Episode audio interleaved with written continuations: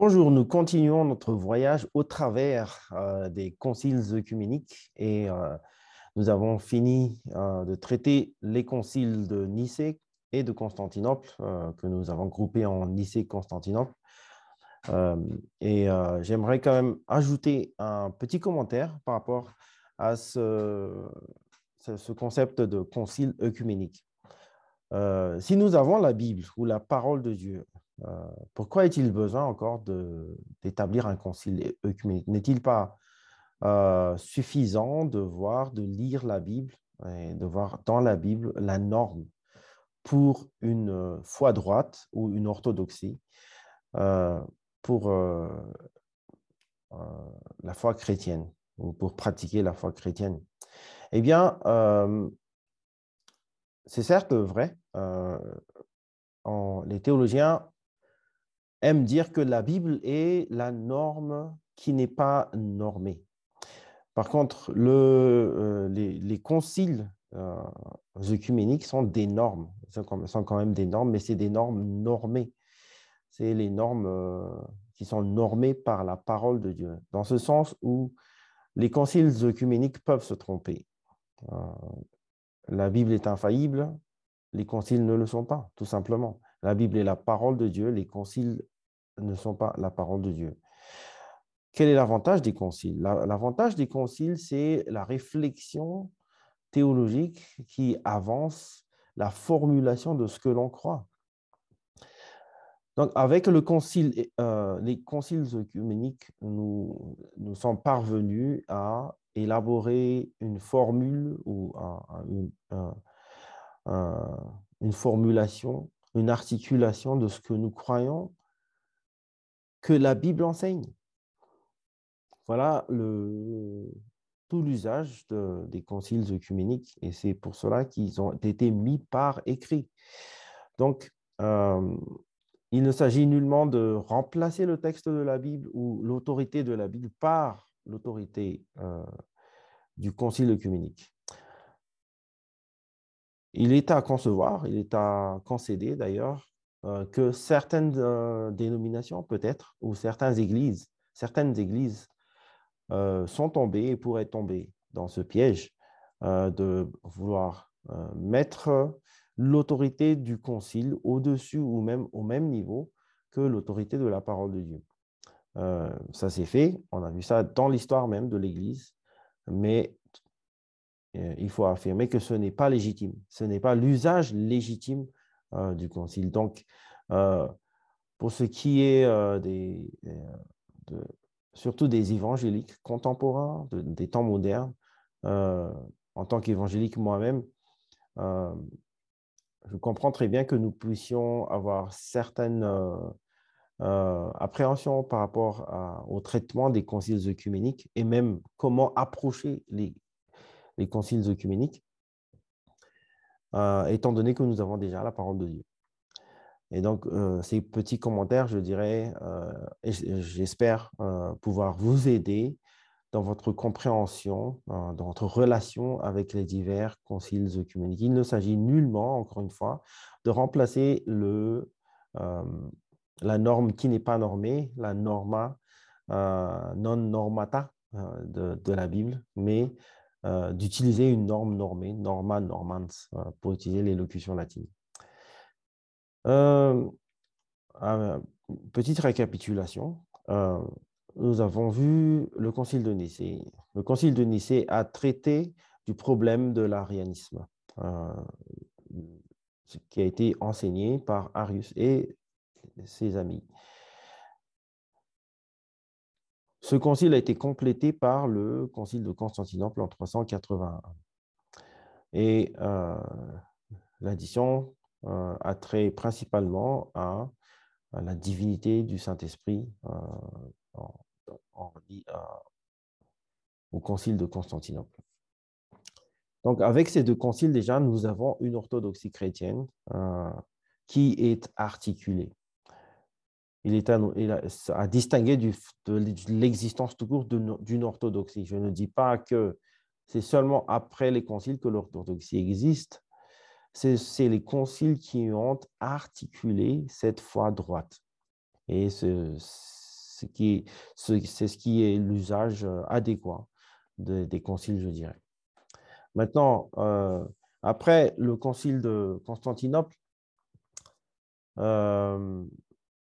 les deux, les deux prochains conciles que nous allons voir sont les conciles d'Éphèse et de Chalcédoine, si je me réfère encore au petit plan de cours que nous avons établi. voilà. Le concile de Nicée, encore, il s'agit de se rappeler aussi les dates. Hein.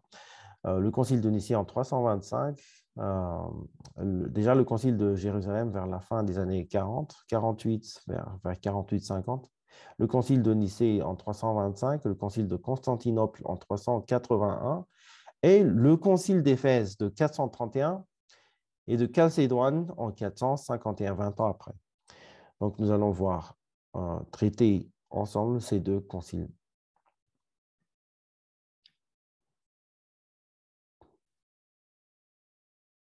Voyons donc, en ce qui concerne euh, le concile d'Éphèse de 431, les circonstances en amont.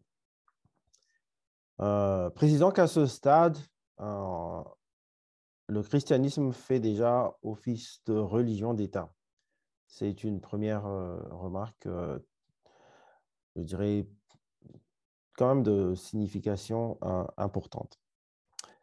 Euh, le christianisme a été fait religion d'État, c'est-à-dire le christianisme, j'entends par christianisme, le christianisme nicéen, euh, en, l'occurrence l'orthodoxie nicéenne, euh, a été fait ou a triomphé par rapport aux autres hérésies, aux hérésies, et a été et, fait religion d'État par l'empereur Théodose Ier en l'année 380 380, juste un an avant le concile de Constantinople, par un édit dit de Thessalonique, l'édit de Thessalonique. Euh, ça, c'est pour la note d'histoire.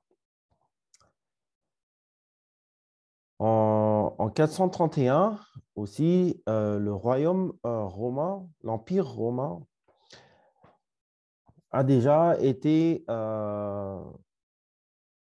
était en train de souffrir, disons. Euh, il s'agit de, se rappeler que le sac de Rome, ou le pillage de Rome par Alaric, s'est passé en 410, donc euh, presque plus de, plus de 20 ans euh, avant le, concile d'Éphèse. Rome n'est plus ce qu'il était avant. L'Empire n'est vraiment plus ce qu'il était avant.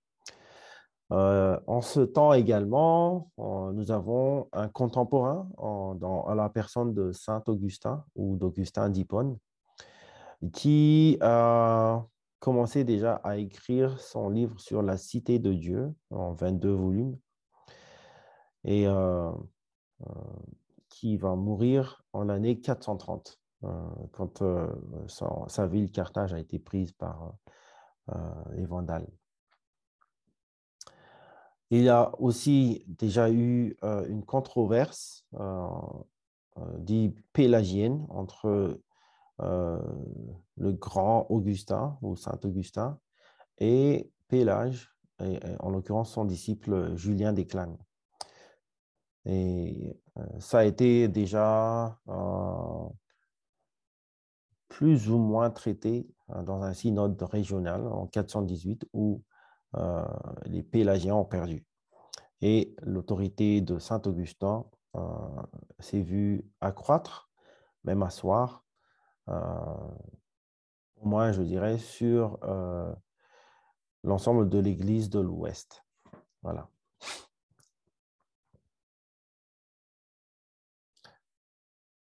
Mais en ce qui concerne le concile d'Éphèse, pourquoi les pères de l'Église se sont rassemblés à Éphèse en 431. Euh, la première euh, euh, cause directe, je dirais, de ce concile est une dispute entre Nestorius et Cyril d'Alexandrie. déjà, signalons les forces en présence. quels sont les participants, les personnages clés je, dirais on va commencer par cela. J'ai oublié de partager mon écran. Donc, vous voyez les personnages clés. Nous avons Nestorius, euh, qui est l'évêque de Constantinople. Constantinople, c'est le, la Nouvelle Rome. C'est euh, la capitale de l'Empire romain. Il y a Jean d'Antioche, l'évêque d'Antioche. Euh, c'est un centre, Antioche, c'est un centre important du christianisme également. il y a Cyril, l'évêque d'Alexandrie, euh, qui succède à Athanase, euh, pas directement. Il y a encore Pierre d'Alexandrie, donc après Pierre, il y a Cyril d'Alexandrie. Célestin de Rome, l'évêque de Rome, et l'empereur Théodose. Euh, qui est le Théodose II, hein, le deuxième, euh, qui succède à Théodose Ier. Donc. Euh, voilà donc les personnages clés qui jouent un rôle assez important. Nous verrons quels sont les, différentes, quels sont les différents rôles que ces personnages ont joués. Tout d'abord, Nestorius, en tant qu'évêque de Constantinople, il commence à, à, enseigner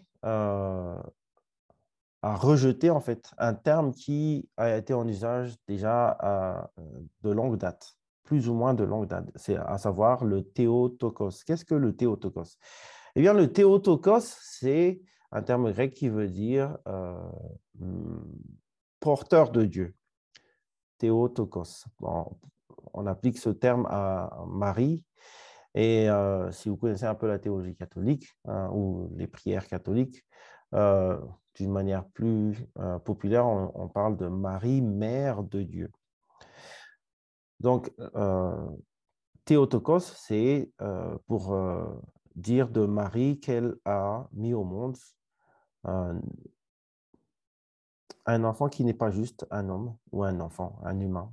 Ce n'est pas juste un humain, c'était un, être divin qu'elle a mis au monde. Elle a porté le divin dans son ventre.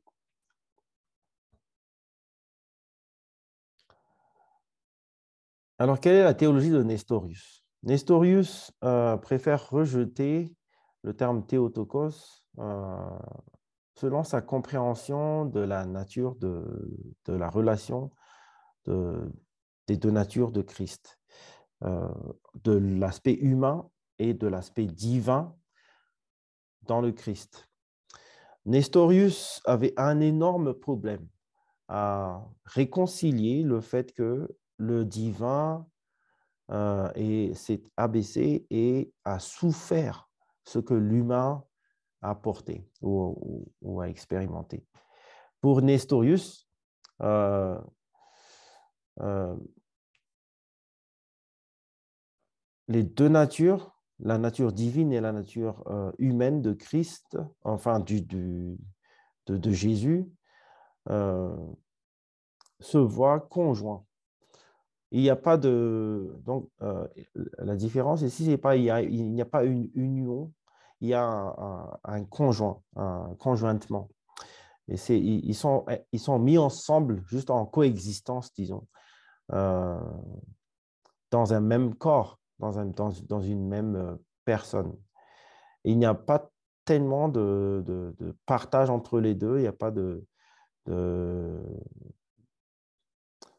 Ça ne s'entremêle pas, mais les deux natures sont distinctes et ils sont juste mis ensemble, en coexistence, en une même personne.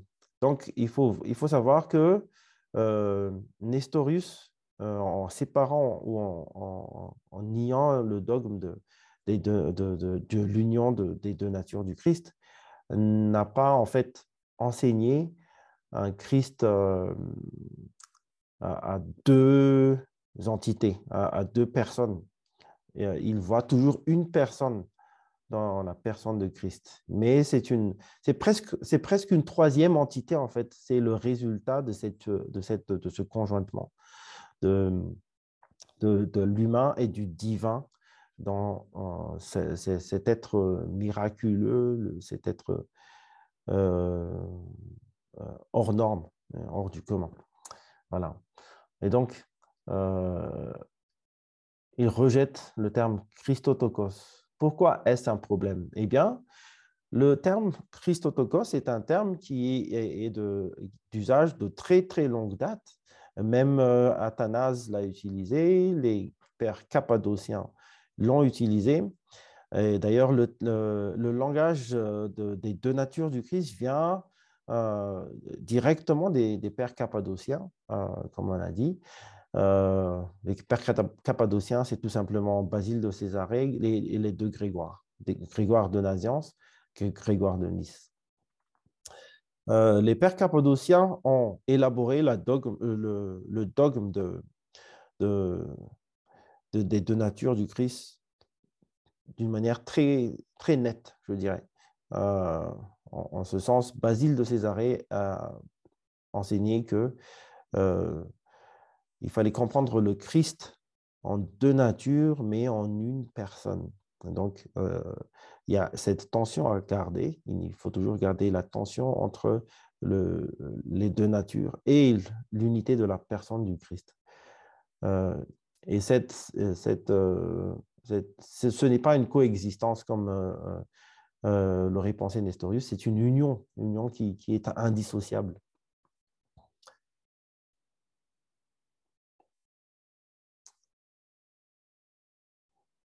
Donc, pour, euh, pour Nestor, Nestorius, qui, entre, entre autres, euh, nous pouvons le dire, il suit un peu la trace de Théodore de Mopsuest en utilisant le langage de conjonction éternellement indissoluble. Euh, mais toutefois séparés, enfin sans, sans, sans, être confondus, en coexistence, disons, le, langage est très, très subtil, en fait, euh, par rapport à ce que euh, je, dois faire attention à ne pas confondre le langage de, Nestorius avec euh, le langage qui sera adopté plus tard par le Concile de Chalcédoine. En fait, Nestorius préfère utiliser le, terme Christotokos, comme vous voyez à l'écran, pour désigner Marie. Euh, le terme théotokos euh, a été utilisé, comme j'ai dit, de très longue date euh, par rapport à la dévotion mariale qui, commence à, prendre de l'ampleur. Et ça revient dans les prières, ça revient dans les, les dévotions que, les fidèles maintenant commencent à, vouer à Marie. si vous connaissez un peu l'Ave Maria, ça, fait partie de cette prière Marie, Mère de Dieu. Et donc Nestor, Nestorius euh, n'est pas content avec ce terme, il, préfère Christotokos parce que il entend Christotokos, le Christ, comme euh, une entité qui est différente à la fois du divin et du Christ pris séparément, mais qui est une entité qui comprend les deux, euh, natures. Donc ça, c'est important à comprendre. L'adversaire direct de Nestor ou de Nestorius est euh, Cyril d'Alexandrie. Cyril d'Alexandrie un successeur d'Athanase euh, donc très renommé, mais aussi très, euh, si je peux utiliser le mot, très futé politiquement. Excusez-moi le, terme un peu léger. Cyril répond à Nestorius en l'attaquant directement euh, et en le, euh, l'exposant, en, le, reportant euh, à l'empereur, à l'évêque de Rome, Célestin de Rome. Et en, d'autres termes, il, s'acquiert déjà des, alliés pour attaquer la théologie de Nestorius. Donc Cyril en appelle à l'évêque de Rome, ainsi qu'à l'empereur. Euh, il en résulte que, euh, que ce soit l'évêque de Rome, que ce soit l'empereur, euh, voit déjà surgir une controverse, voyant une controverse surgir, tout simplement la manière de régler le problème, c'est un autre concile. Et ici, comme le précédent a été établi avec Constantin Ier, l'empereur convoque le concile. Ici aussi, c'est Théodose II qui euh, convoque un concile pour euh, régler la discorde. en même temps, sur l'influence de, Cyril aussi, il gagne l'évêque de Rome.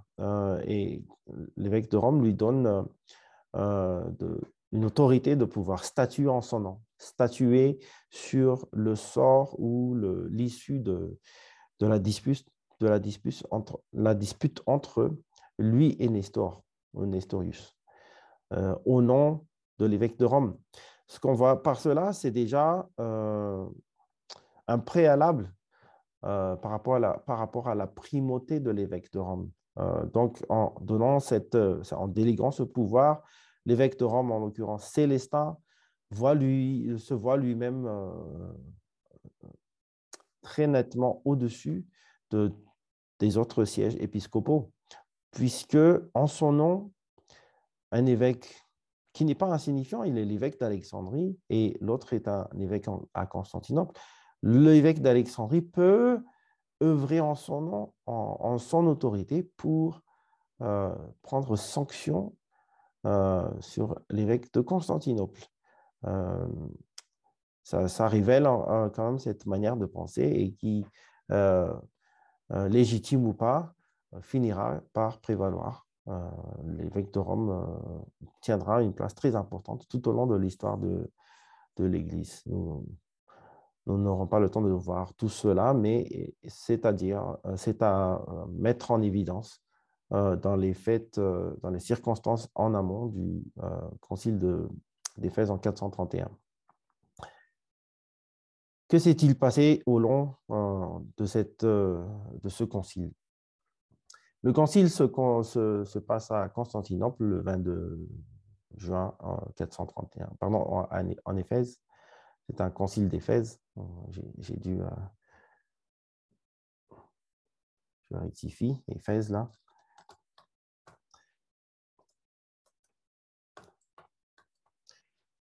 Il y a 200 évêques en présence. Euh,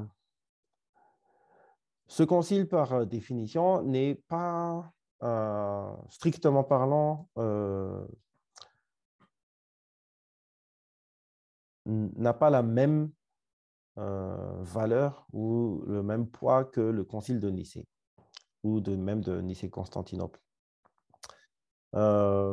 premièrement parce que déjà le nombre d'évêques est moins important, mais aussi euh, la controverse, euh, même si elle fait rage entre les deux, n'implique pas encore toute euh, la totalité du monde chrétien. Donc, elle, est moins virulente que, ou même moins importante que la controverse arienne. Alors, comment se déroule le concile? En arrivant à Éphèse le 22 juin, Cyril vient avec son, escorte, son consort, ses équipes, les évêques euh, qui viennent avec lui, au nombre de 50, dont parmi eux des mercenaires, euh, des évêques mercenaires euh, qui, qui sont assez violents. tandis que Nestorius vient avec 16 évêques et aussi une garde personnelle assez importante. Donc les deux sont clairs par rapport à ce qui, se, qui pourrait se passer en fait.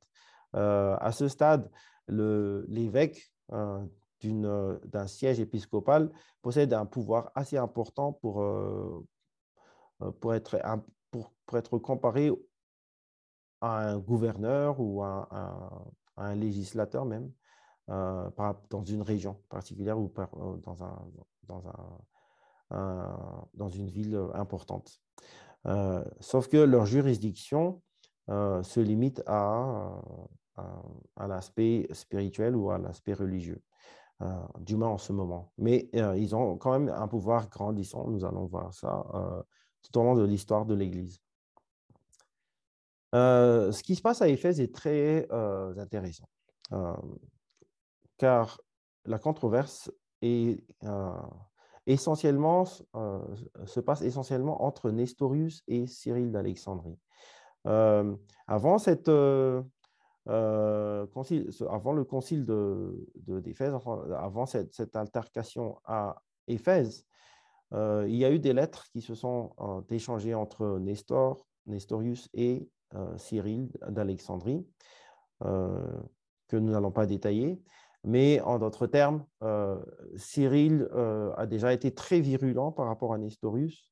Il a déjà prononcé, il a proposé des anathèmes contre Nestorius et pour que Nestorius se, rétracte de son, rejet du terme théotokos, euh, sans succès d'ailleurs euh, de la part de, Cyril. Et c'est pour ça qu'ils en arrivent à, convoquer le concile d'Éphèse.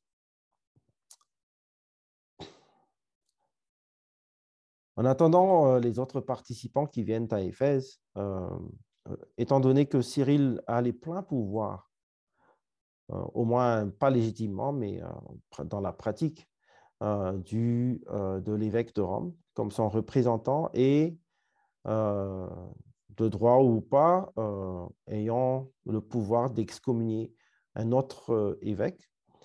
Il n'attend pas l'arrivée de la plupart des, des alliés de, Nestorius. Il commence le concile avec la plupart des participants acquis déjà à sa cause. L'aspect historique, les détails historiques de ce, concile d'Éphèse euh, est assez important euh, pour que nous passions en revue un tout petit peu, euh, au moins dans, les grandes lignes, ce qui s'est passé. J'ai oublié de mentionner Jean d'Antioche, qui est un allié de, Nestorius de Constantinople et qui n'est pas encore arrivé avec son contingent. Et comme j'ai dit, euh, Cyril a commencé euh, le concile sans les, le reste des alliés de Nestorius. Donc, il s'avère que dans le concile d'Éphèse, qui commence déjà sans les alliés de Nestorius, Cyril d'Alexandrie a quand même un peu les pleins pouvoirs. Il y a le représentant de l'empereur, Théodose.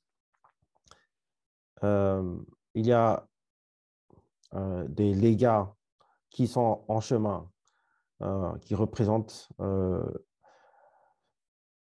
l'évêque de Rome, qui auront pour tâche juste de représenter l'évêque de Rome, mais qui se reportent euh, en toute chose, en tout point, à, Cyril d'Alexandrie.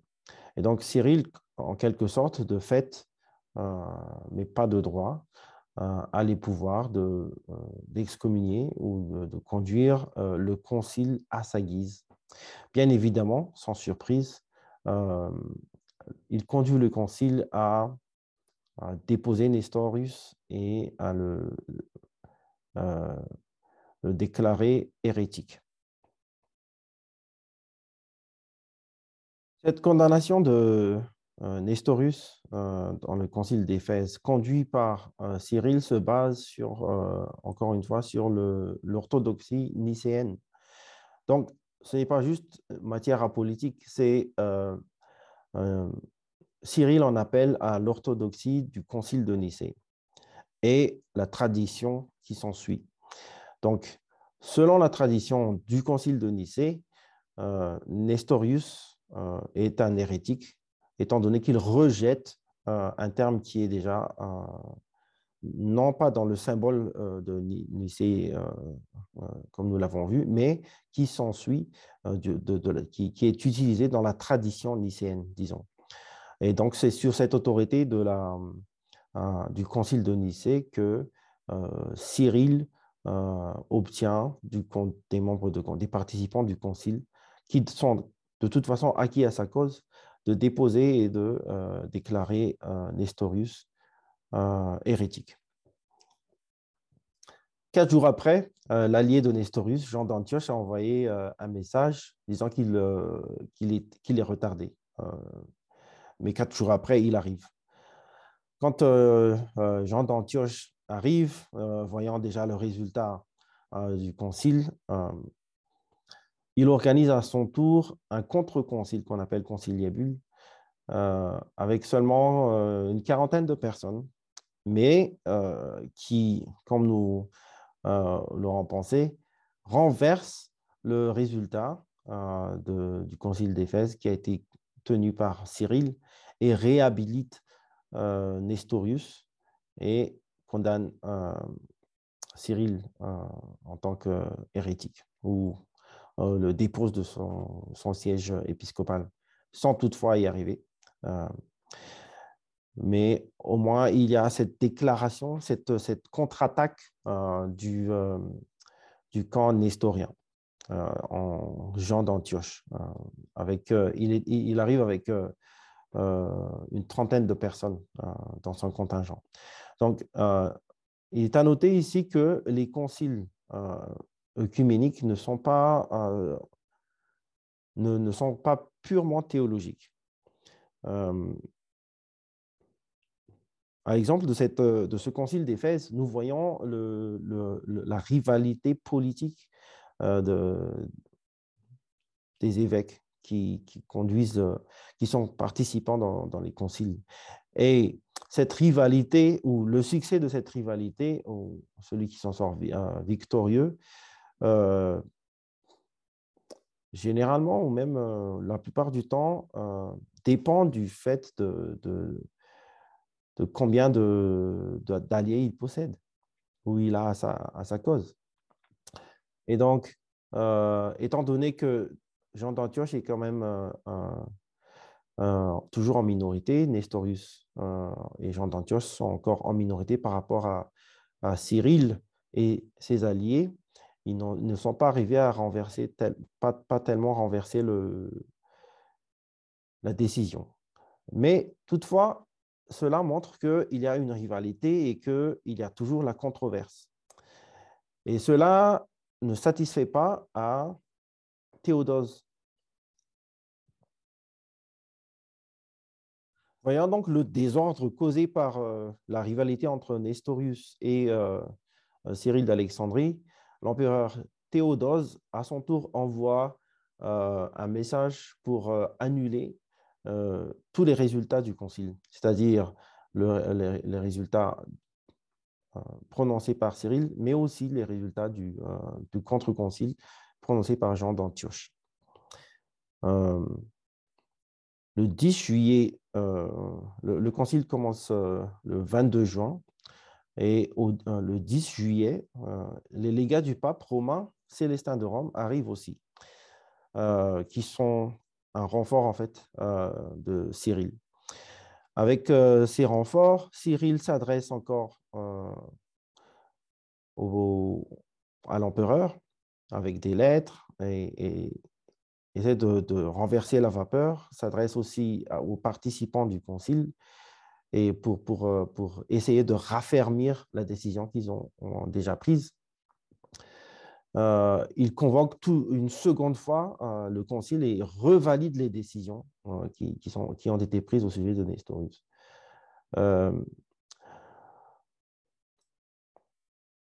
L'influence de, de, de, Cyril d'Alexandrie fait un peu pencher la balance euh, cette fois-ci. Euh, et euh, même l'empereur voit dans, ce, dans, cette, dans, ce deuxième, dans cette deuxième convocation du concile. Ils ne sont pas partis, mais ils, restent là, ils, sont convoqués en réunion. une décision un peu plus crédible. Et donc, il consent à déposer Nestorius. Encore une fois, nous voyons l'acte ou la participation du pouvoir séculier euh, en, l'empereur qui entérine la décision religieuse euh, de, Cyril d'Alexandrie. Sans cela, euh, Cyril n'en sortirait pas vainqueur, dans un sens. Mais avec l'empereur qui accepte de déposer Nestorius, euh, cela donne à Cyril un clair avantage, un, net avantage par rapport à Nestorius. Et donc, à partir de cela, euh, les idées de Nestorius seront considérées comme hérétiques d'une manière générale. il faut aussi noter le fait qu'il y a la bataille populaire. Autant Cyril que Nestorius essaient de gagner la population d'Éphèse, que ce soit leur population en Alexandrie ou en Constantinople, mais même à Éphèse, là où le concile se passe, tous les deux essayent de, gagner la foule. la foule qu'on contemple ce qui se passe et essaie de prendre position. Et avec les différentes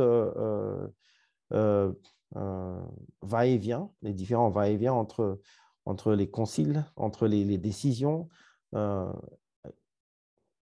il s'avère que c'est Cyril qui l'emporte au moins au niveau de la populace et éventuellement aussi au niveau de l'empereur.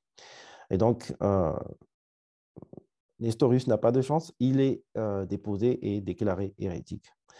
Euh, c'est ainsi que le concile d'Éphèse en 431 se termine. Quel est le symbole? Quel est le, le symbole de foi qui a été adopté? Eh bien, euh, c'est juste un rejet, en fait, c'est juste le concile d'Éphèse n'a pas, un credo particulier, c'est un rejet de, euh, de la position de Nestor, de Nestorius. En fait, le, le sujet principal discuté dans ce concile, c'est juste une affirmation, de, une réaffirmation de, euh, du concile de Nicée. c'est assez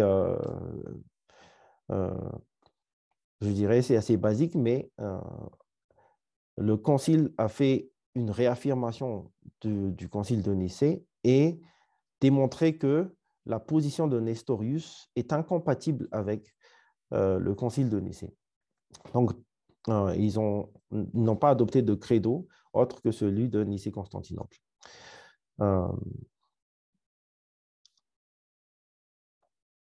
le dans, la foulée, il y a aussi une condamnation, une recondamnation euh, de, la, controverse de, la position pélagienne.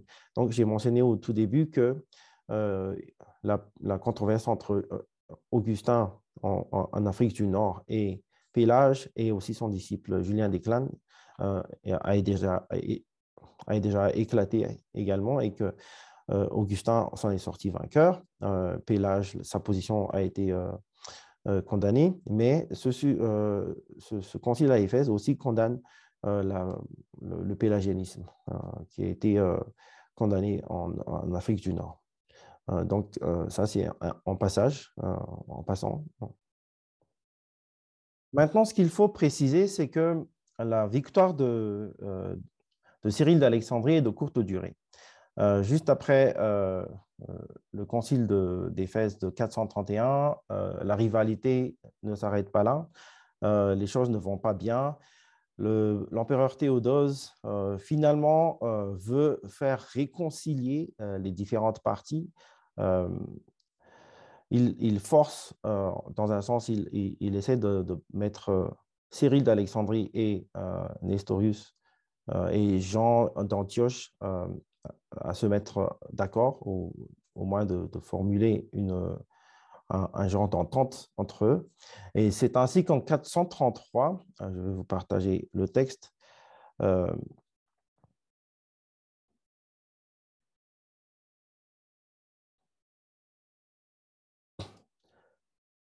en guise de credo, euh, euh, le, parti de Jean d'Antioche qui supporte Nestorius produit ce qu'ils appellent un symbole d'union ou une formule d'union qui est signé en 430 par, euh, par les deux partis et même par Cyril. Et c'est un, un document qui est, quand même conciliatoire que nous allons lire. je vous le lis. nous voulons exposer ici en abrégé d'une manière conforme à l'écriture et à la tradition sans cependant rien ajouter à la foi qui a été développée à Nicée, ce que nous croyons et enseignons au sujet de la Vierge Marie, Mère de Dieu, et sur la manière dont le, Fils de Dieu s'est fait homme. Regardez bien, euh, notez bien que euh, ce n'est pas un, symbole qui euh, s'ajoute à la foi qui a été développée à, Nicée. il, y a encore une réaffirmation de la foi de Nicée, encore une fois. Donc, continuons. Nous faisons cela parce que c'est nécessaire. Nous le faisons non pas pour introduire quelque chose, mais pour satisfaire les autres. Car ainsi que nous l'avons déjà dit, elle, la foi de Nicée, suffit parfaitement pour faire connaître la religion et pour réfuter les hérésies. Encore une fois, une réaffirmation de la foi de Nicée. Nous donnons cette nouvelle explication non pas pour résoudre ce qui est incompréhensible, mais pour réfuter la confession de nos propres faiblesses. Donc, réfuter Nestorius. Ceux qui veulent nous reprocher d'expliquer des choses qui sont au-dessus de l'intelligence humaine. Nous professons, voilà donc euh, ce qui fonctionne en guise de, de symbole, que notre Seigneur Jésus-Christ, Fils unique de Dieu, est vrai Dieu et vrai homme, composé d'un corps et d'une âme raisonnable, qu'il a été engendré du Père avant tous les temps, pour ce qui concerne la divinité, et pour ce qui concerne son humanité, qu'il est né d'une vierge à la fin des temps pour nous et notre salut. Il est né d'une vierge. Qu'il est de même substance que le Père, consubstantiel, pour ce qui concerne la divinité, et de même substance que nous, il est aussi consubstantiel que, que nous, avec nous, pour ce qui concerne l'humanité, car les deux natures sont unies l'une à l'autre. Une affirmation des deux natures du Christ. Aussi ne reconnaissons-nous qu'un seul Christ, un seul Seigneur, un seul Fils. Le problème de Nestorius, soulignons-le encore une fois, c'est que pour lui, reconnaître les deux natures du Christ euh, est irréconciliable avec euh, l'unité de la personne du Christ. Pour, Nestor, pour Nestorius, si on reconnaît deux natures, cela entraîne deux personnes. C'est pour cela qu'il n'arrive pas à, concevoir euh, les natures euh, d'une manière euh, conjointe. il, n'arrive pas à concevoir les natures que d'une manière conjointe.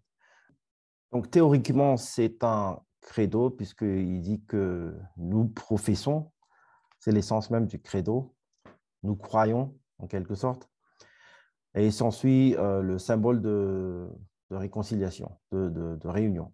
Que notre Seigneur Jésus-Christ, Fils unique de Dieu, est vrai Dieu et vrai homme, composé d'un corps et d'une âme raisonnable, qu'il a été engendré du Père avant tous les temps pour ce qui concerne la divinité et pour ce qui concerne son humanité, qu'il est né d'une vierge à la fin des temps pour nous et notre salut, qu'il est de même substance que le Père pour ce qui concerne la divinité, et de même substance que nous pour ce qui concerne l'humanité, car les deux natures sont unies l'une à l'autre. Aussi ne reconnaissons-nous qu'un seul Christ, un seul Seigneur, un seul Fils.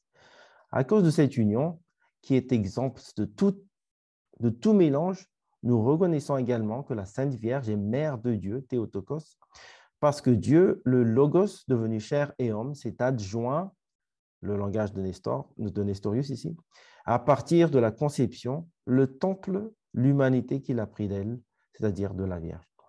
Euh, quelques remarques sur ce, sur ce, credo qui n'en est pas un, euh, qui ne se rajoute pas au Concile de Nicée, mais en fait se, rajoute quand même. Euh, voyons bien l'aspect conciliatoire de, ce credo. nous pouvons voir que, à part le terme théotokos que Nestorius rejette carrément, nous pouvons voir le, langage des deux parties que ce soit le langage nestorien, que ce soit le langage cyrillien. Euh, mais il faut euh, néanmoins préciser que euh, Nestorius n'a pas trop sa main dans ce document, c'est plus son allié Jean d'Antioche. Donc, à ce stade, Nestorius est déjà déposé, il n'a pas trop d'espoir de se, se, remettre et être ré, réhabilité. Euh, mais c'est plutôt la chance pour Jean d'Antioche de ne pas subir le même sort que Nestorius. Voilà la subtilité de la situation ici. C'est pour ça que Jean d'Antioche est prêt à euh, entrer en pourparler et avoir euh, un symbole de réunion avec Cyril d'Alexandrie. Et Cyril, en, contrepartie, euh, est prêt à faire des concessions quant à, euh, la terminologie qu'on peut ajouter euh, à, ce, petit credo, tant qu'il garde presque son terminologie fétiche, je dirais, de Théotokos, la, Marie, Mère de Dieu. Alors, encore quelques commentaires qui s'imposent par rapport à ce, petit document.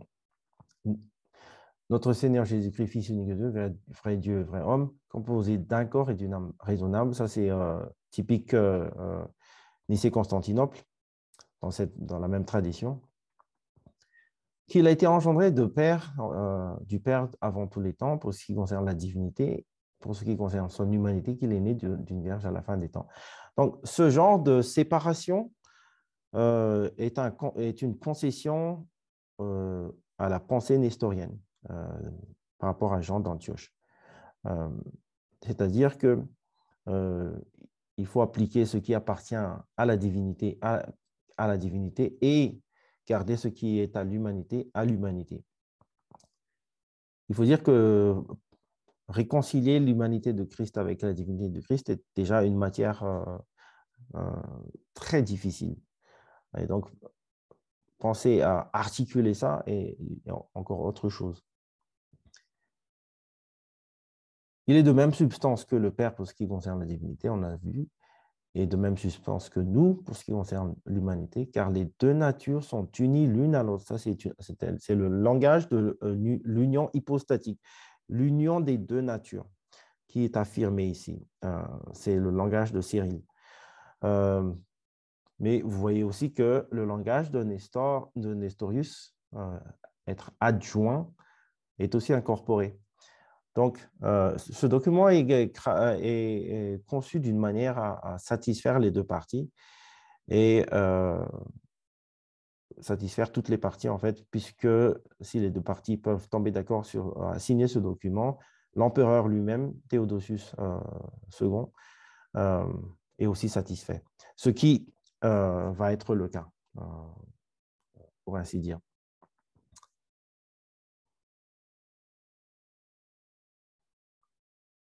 Aussi, ne reconnaissons-nous qu'un seul Christ, un seul Seigneur, un seul Fils. Euh, ce langage est euh, commun aux deux parties. Euh, il faut souligner que même si Nestorius voulait en quelque sorte séparer ou, mettre une distinction nette entre les deux natures du Christ, il n'était pas dans son intention de séparer ou de, dupliquer la, personne du Christ. Euh, elle-même. C'est pour ça qu'il avance le terme Christotokos, car pour lui, le Christ est, la, est, en quelque sorte le, le, la troisième, c'est l'entité qui englobe les deux natures distinctes. C'est un peu subtil encore une fois, mais pour dire que il, il, est prêt à voir dans le Christ une personne. Il ne, veut pas d'un Christ schizophrène, euh, pour ainsi dire. Mais euh, ce qui importe pour Nestorius, c'est de distinguer les deux natures, la nature divine de la nature humaine, que les deux coexistent et non pas euh, unis d'une manière confondue. Donc, c'est afin de, de, prévoir euh, toutes sortes d'amalgames entre les deux natures ou toutes sortes de, confusion entre les deux natures. C'est pour ça qu'il rejette le terme, encore une fois, le terme Théotokos, mère de Dieu. Euh, c'est-à-dire que pour, pour Nestorius, euh, appliquer le terme mère à la divinité est un blasphème et, et, et ne s'applique pas trop car en fait, le langage de Nestor ici, c'est euh, pour ce qui concerne l'humanité, il est né d'une vierge. Mais en même temps, le document inclut Mère de Dieu, Théotokos, devenu chair et homme, s'est adjoint à partir de la conception du, euh, à, l'humanité. Donc, euh, il faut juste souligner que ce document, voilà ce que nous avons envie de souligner ici, c'est un document conciliatoire. Euh, à quoi rime tout cela en termes de, concile? À quoi, L'on pourrait se demander à quoi sert ce concile d'Éphèse, en fait. Euh, Est-ce qu'il y a eu un avancement par rapport au, dogme trinitaire? Il faut croire que oui. au moins, il y a une affirmation des deux natures du Christ. Premièrement, les deux natures du Christ sont affirmées. Il y a une nature divine et une nature euh, humaine, que ce soit du côté de Nestorius, que ce soit du côté de Cyril. Deuxièmement, il y a aussi l'affirmation de l'unité des deux natures, de l'union des deux natures, que ce soit en utilisant le terme adjoint ou que ce soit en utilisant le terme union. Ce qui est réfuté ici, c'est euh, plutôt la thèse de Nestorius selon laquelle le Christ est une euh, entité, euh, un genre de troisième entité qui englobe les deux natures, qui est encore assez subtil. Personnellement, je, je, n'arrive peut-être même pas à concevoir la, subtilité de ce, de ce langage. Mais le camp de Cyril, qui communément on peut appeler camp nicéen, hein, dans ce sens, le camp orthodoxe, donc, euh, il n'y a pas de doute, hein, c'est Cyril qui représente l'orthodoxie euh, dans, dans, dans, cette, euh, dans le débat. Pour le camp de Cyril, il ne fait aucun doute. L'union des deux natures est impérative. Donc, il faut pouvoir affirmer que ces deux natures sont unies d'une manière peut-être incompréhensible, mais d'une manière qu'on puisse dire euh, la Vierge Marie est Théotokos. Donc, c'est un peu la clé du raisonnement euh, cyrillien ici. Euh, nous nous arrêtons là pour les commentaires de, ce, ce document conciliatoire. encore une fois, il a été signé seulement deux ans après le, vrai concile d'Éphèse, qui n'a pas sorti de credo en soi. Où est-ce que ça nous mène? Euh, Le nestorianisme, Nestor, euh, Nestor, euh, Nestorius a été condamné.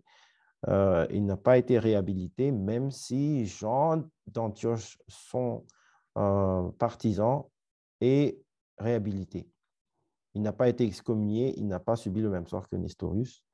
dans un sens, le nestorianisme, tel que l'on pourrait maintenant l'appeler, ne meurt pas comme euh, nous l'avons encore euh, montré avec euh, l'arianisme ou les autres hérésies.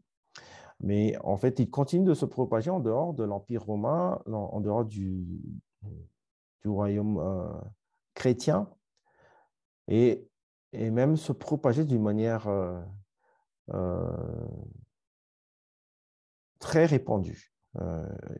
en fait, euh, Philip Jenkins a montré une étude euh, selon laquelle euh, des traces du, nestorianisme, du christianisme sous sa forme nestorienne, a été retrouvée même jusqu'en Chine, avant d'être complètement anéanti et complètement balayé, soit par l'invasion de l'islam, l'essor de l'islam, ou soit par le syncrétisme avec les religions orientales. Donc, au final, l'expression nestorienne du christianisme n'a pas survécu, mais elle a survécu quand même euh, assez longtemps. Selon Philip Jenkins, euh, un chercheur de, de, euh, l'histoire de l'Église, cette expression, le, nestorianisme a survécu au moins pendant mille ans, avant d'être complètement disparu en fait.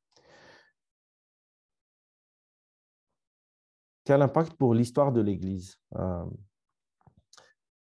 Avec autant de conciliation, autant de, discours flous et subtils, euh, le langage trinitaire se prête, peut euh, vraiment aisément se prêter à des, des, mauvaises conceptions.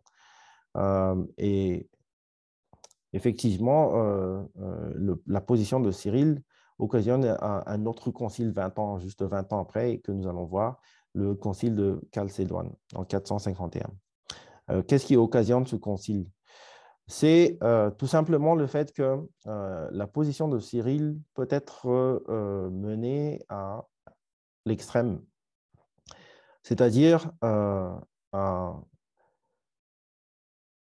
conflater ou à confondre les deux natures, d'une manière à avoir une seule nature au final, ou concrètement une seule nature.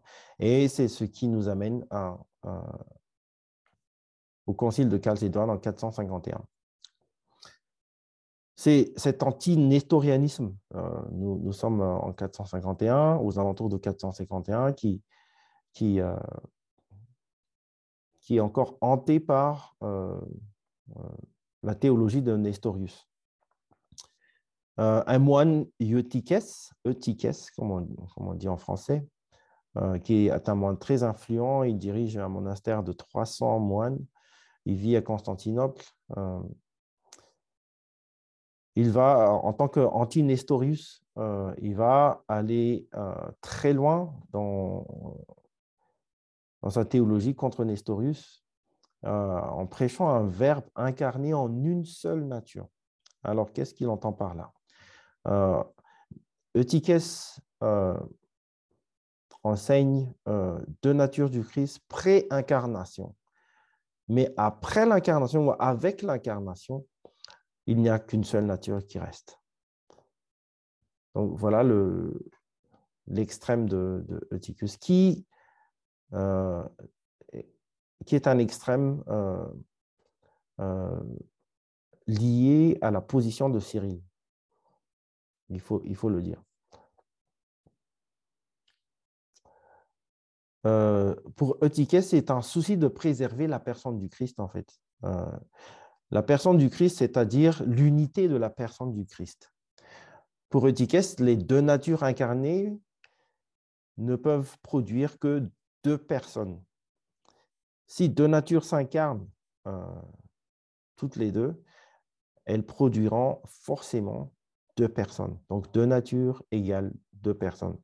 C'est assez logique, euh, disons, euh, d'une manière simpliste. Mais euh, il n'en est pas moins que c'est une, conclusion fausse quand, il, quand, il, euh, quand on parle de, de, la personne du Christ. Et euh, les personnages clés de ce, cette controverse, notamment il y a Eutyches, ce moine qui est très influent, et il y a son évêque de Constantinople, en ce moment c'est Flavien, il s'appelle Flavien de Constantinople, le successeur de Cyril en Alexandrie s'appelle Dioscore d'Alexandrie. Et euh, l'évêque de Rome euh, s'appelle Léo le Grand, Léo de Rome. Et bien évidemment, euh, les autorités séculières, en, l'occurrence l'impératrice Pulcheria et son consort Martien. voilà les, personnages qui seront impliqués dans, les nouveaux débats qui ont trait à, à, l'anti-nestorianisme et du coup euh, à, la négation des deux natures du Christ, au moins dans l'état incarné. Donc il faut bien préciser, euh, avant l'incarnation, Eutyches, euh, qui prend cette thèse, ne nie pas les deux natures du Christ. C'est à l'incarnation que euh, les deux natures euh, disons, se, mêlent et deviennent une seule nature. Dans cette euh, perspective, Eutyches a le soutien de Dioscore, l'évêque successeur de Cyril en Alexandrie. cela montre encore le, lien avec la position de Cyril, qui est néanmoins reconnu orthodoxe. Donc, euh, il, ne faut pas euh, tracer une ligne euh, toute droite entre Cyril et, et, Eutyches parce que même les, Nicéens reçoivent Cyril en tant qu'orthodoxe, un, Nicéen pareillement que, que tous ceux qui confessent la foi de Nicée. Mais Eutyches reçoit une opposition assez farouche de la part de Flavien, son évêque. Euh, il dépose euh, Eutyches dans un synode local euh, pour commencer. Et une controverse s'ensuit, bien évidemment. Et étant donné que Eutychès, à son tour, reçoit le soutien de Dioscore d'Alexandrie, qui est comme un, siège épiscopal très puissant après le, passage de Cyril sur la scène, en fait, Cyril d'Alexandrie a, tellement promu le siège épiscopal d'Alexandrie que même Dioscore, son successeur, jouit encore de cette hégémonie euh, du siège épiscopal d'Alexandrie en tant que successeur de Cyril.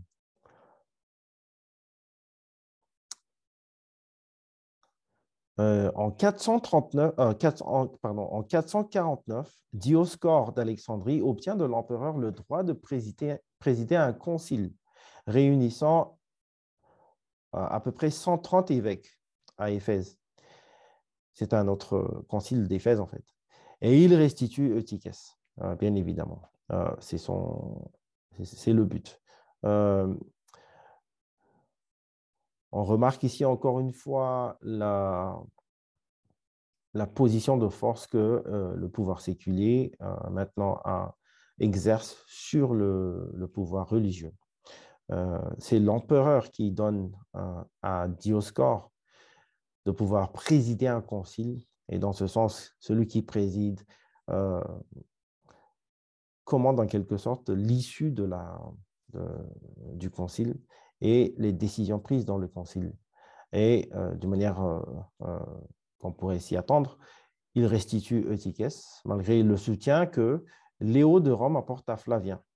Léo de Rome, euh, c'est-à-dire l'évêque de Rome euh, de l'Ouest, soutient la position de Flavien, euh, évêque de Constantinople, c'est-à-dire le, langage classique de la foi nicéenne, mais aussi le langage conciliatoire du document signé en 433 par les, par les deux parties, même par Cyril, à savoir garder les deux natures, euh, mais euh, les garder dans une union hypostatique, union de, de, personnes, unité de personnes, mais pas de nature. Donc, il faut faire la différence.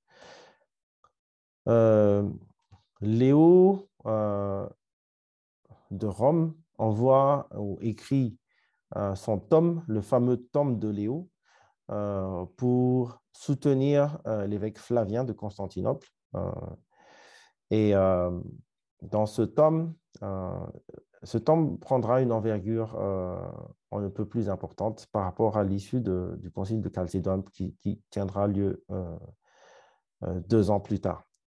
Alors, dans ce tome, Léo affirme les conciles précédents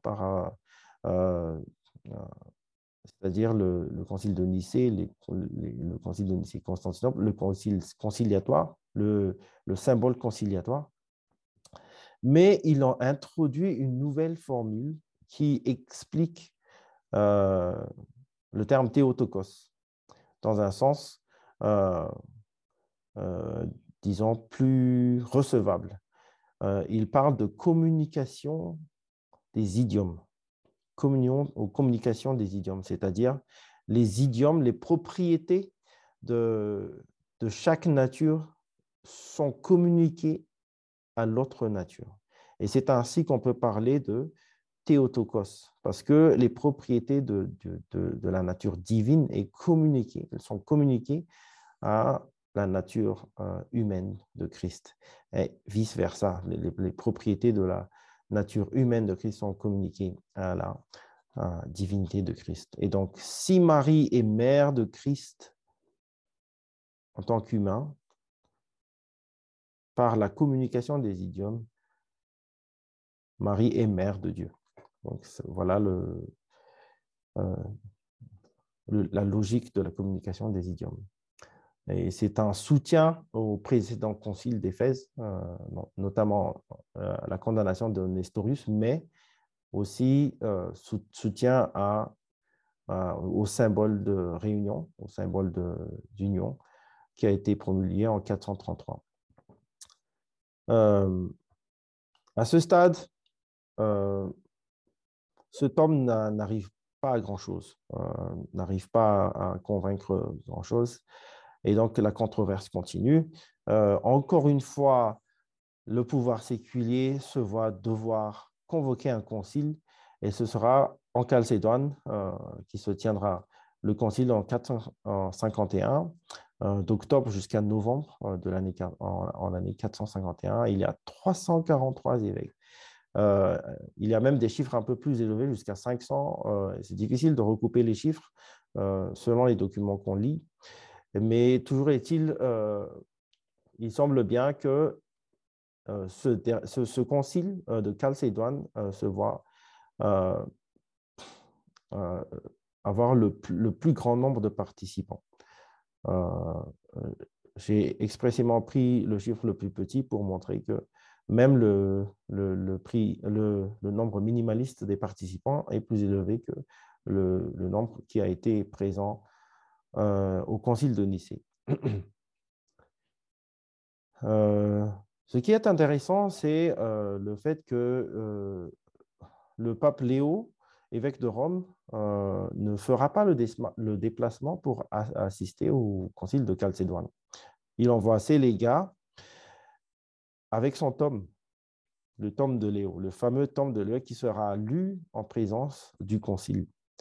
il a tellement confiance dans ce qu'il écrit, dans, dans, ce qu'il a avancé dans ce tome, que juste le fait de le lire en présence du concile, en fait, fera l'affaire.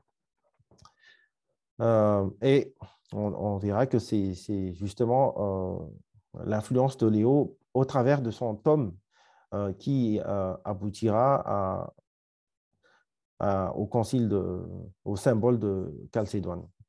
En même temps, il y a aussi l'influence palpable de Cyril d'Alexandrie qui est maintenant décédé. Donc, même dans ce concile de Chalcédoine, 20 euh, ans après euh, le concile d'Éphèse, il y a encore cette, euh, cette, aura, cette influence palpable de, Cyril. Premièrement, dans le fait qu'il y a le symbole de, de réunion, mais aussi d'un autre côté, et c'est Cyril contre Cyril en fait, c'est une extrapolation de la position de Cyril d'Alexandrie qui, qui cause des problèmes dans la position de Tikes. Donc, euh, le, le, le, déni de, de la distinction entre les deux natures. Euh, le, le concile de Chalcédoine se passe plutôt je ne dirais pas normalement, mais plutôt euh, d'une manière plus classique par rapport à, la forme du concile et euh, que les, les, partisans euh, peuvent échanger et, prendre des, prendre des propositions, établir un texte, établir un symbole pour pouvoir soumettre et que les participants puissent soit y souscrire, soit réfuter.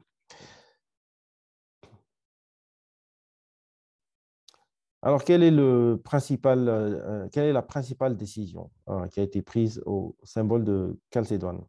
Premièrement, c'est la réaffirmation du symbole d'union de 433. Encore une fois, euh, l'aura de Cyril, l'influence de Cyril est palpable. Et ça, cette réaffirmation se fait par l'intermédiaire du tome de Léo. Donc, c'est le tome de Léo qui porte l'influence aussi de, de Cyril d'Alexandrie par, euh, le symbole d'union de, de, 433. Deuxièmement, il s'agit aussi de réfuter la doctrine de Tikes que l'on appelle maintenant le monophysisme, c'est-à-dire la, la, la, doctrine d'une seule nature mono, une seule physisme, physis c'est nature, monophysisme c'est la seule nature, une nature, une nature unique euh, de Christ, euh, pour ainsi dire. Donc, euh, le, concile de Chalcédoine, clairement, euh, est, conçu pour réfuter euh, ce monophysisme de Tikes. Donc, pour appliquer un terme à, l'hérésie, pour ainsi dire, de Tikes, c'est le monophysisme. Il y a aussi d'autres sujets abordés, c'est-à-dire pour soit dit en passant, le, rétablissement de la primauté de l'évêque de Rome et de Constantinople en, deuxième position, comme Nouvelle-Rome. le renforcement, donc ceci, c'est nouveau, de l'autonomie des cinq principaux sièges épiscopaux. À ce stade, l'Église remarque que l'ingérence de chaque siège épiscopal dans l'un ou l'autre des sièges crée tellement de tensions, de, rivalité et de, démarches politiques qui ne sont pas forcément motivées théologiquement. Et donc, le Concile s'est vu obligé de mettre dans, un des canons une limite par rapport à, ou plutôt une, un,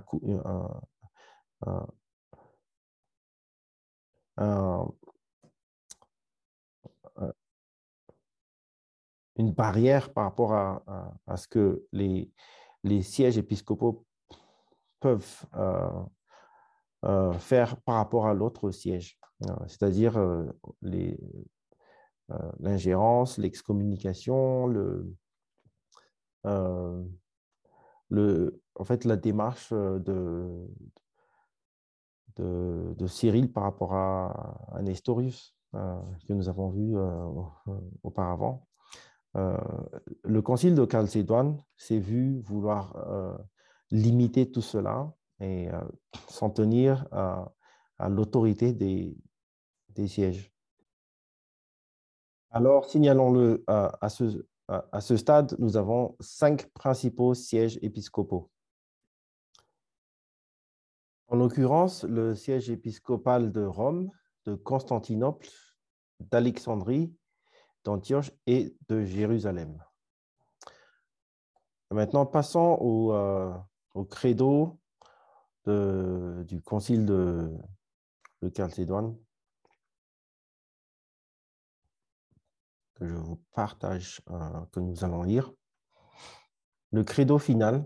Euh, le concile s'oppose en effet à ceux qui tentent de diviser le mystère de l'économie en une dualité de fils.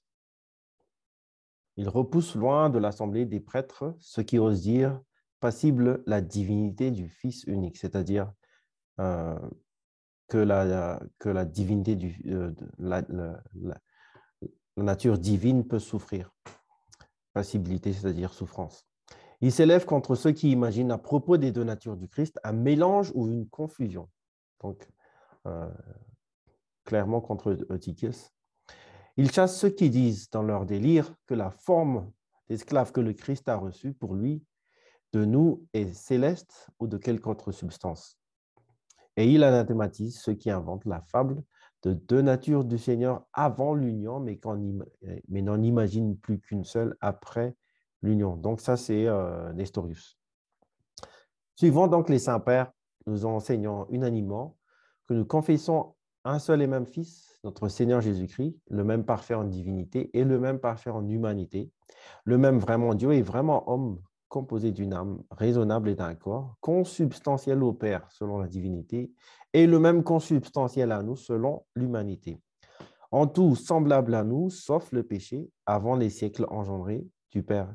Avant les siècles, c'est d'éternité engendrée du Père, selon la divinité. Ça, c'est euh, l'engendrement euh, éternel et au dernier jour, le même, engendré, pour nous et notre salut de la Vierge Marie, Mère de Dieu selon l'humanité, la communication des idiomes.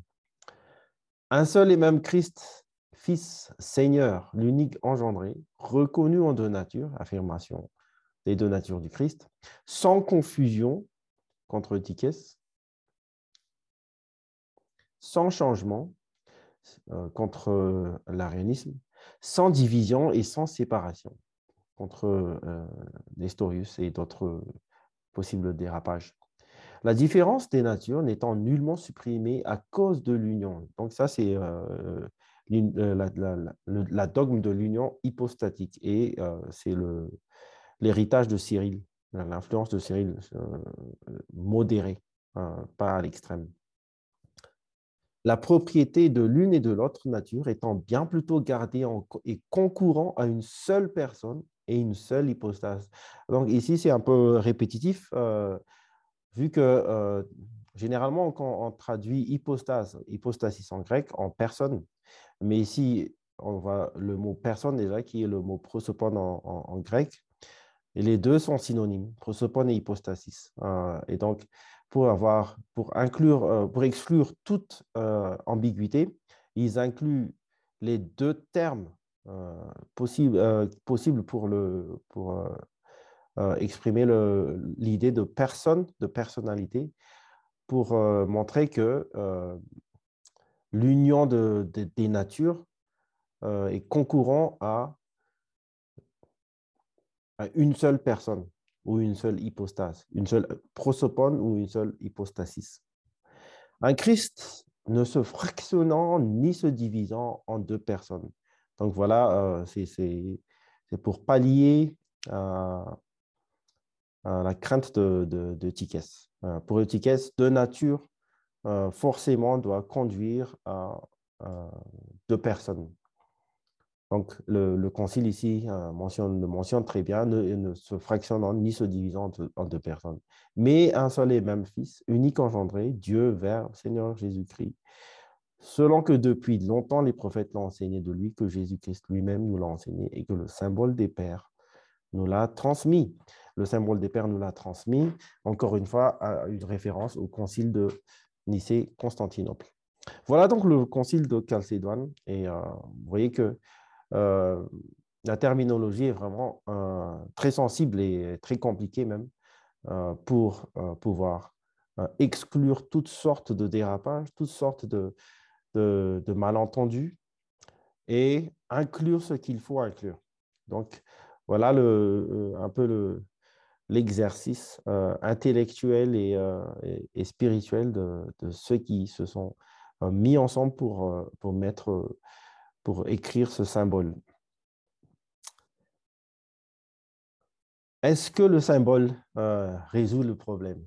Euh, Oui, dans un sens, le, symbole résout les problèmes. Euh, dans un sens, le symbole donne une norme orthodoxe à l'orthodoxie. encore une fois, normée elle-même par l'écriture, qui n'est pas normée.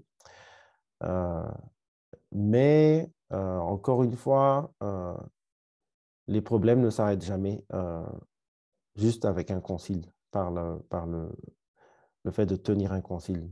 Nous voyons ici déjà que Dioscore d'Alexandrie, le successeur de, de, Cyril sur son siège d'Alexandrie, refuse de souscrire au concile de, de Chalcédoine.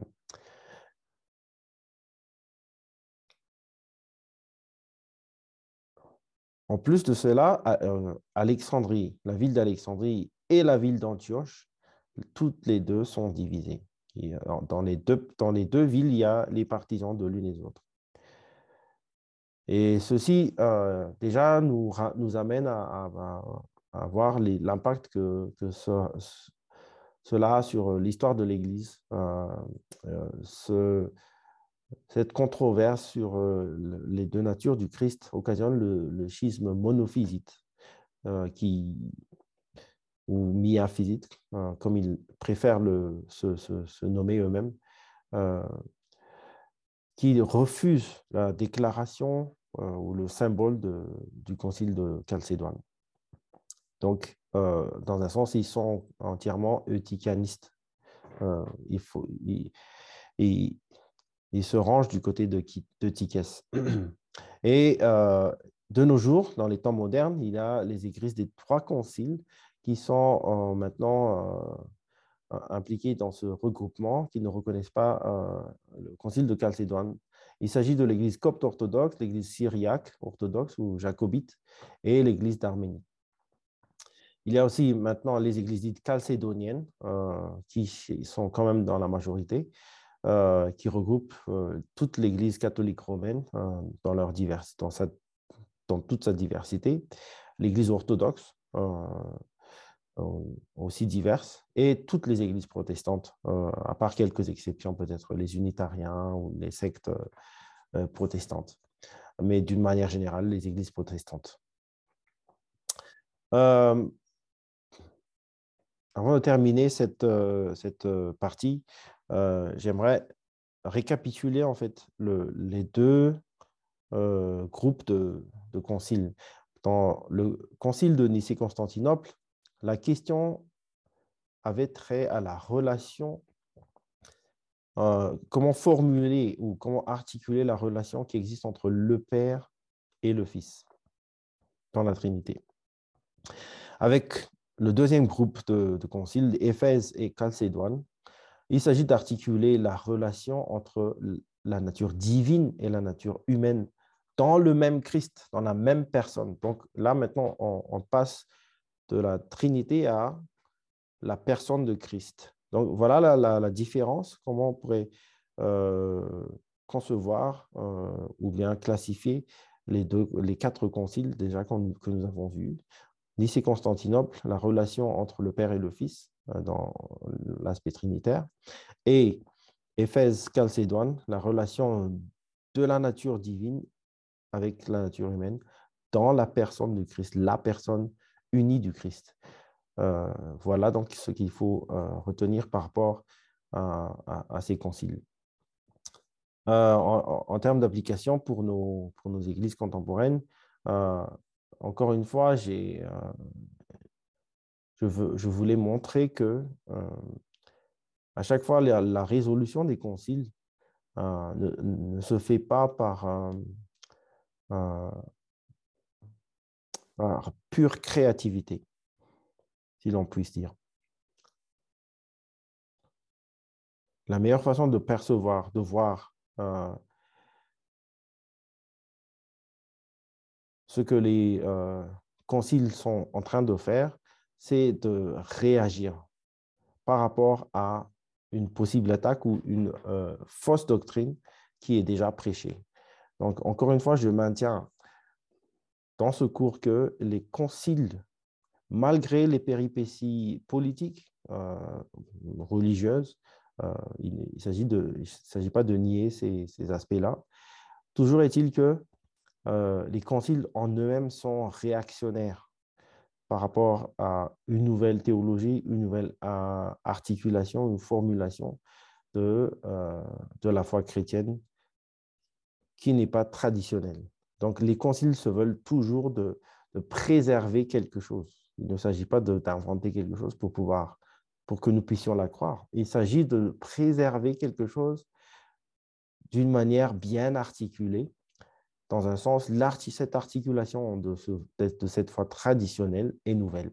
Donc, c'est un peu euh, le génie de ces conciles, et euh, c'est pour cela qu'il est euh, très opportun pour nous, modernes, d'étudier l'histoire des conciles.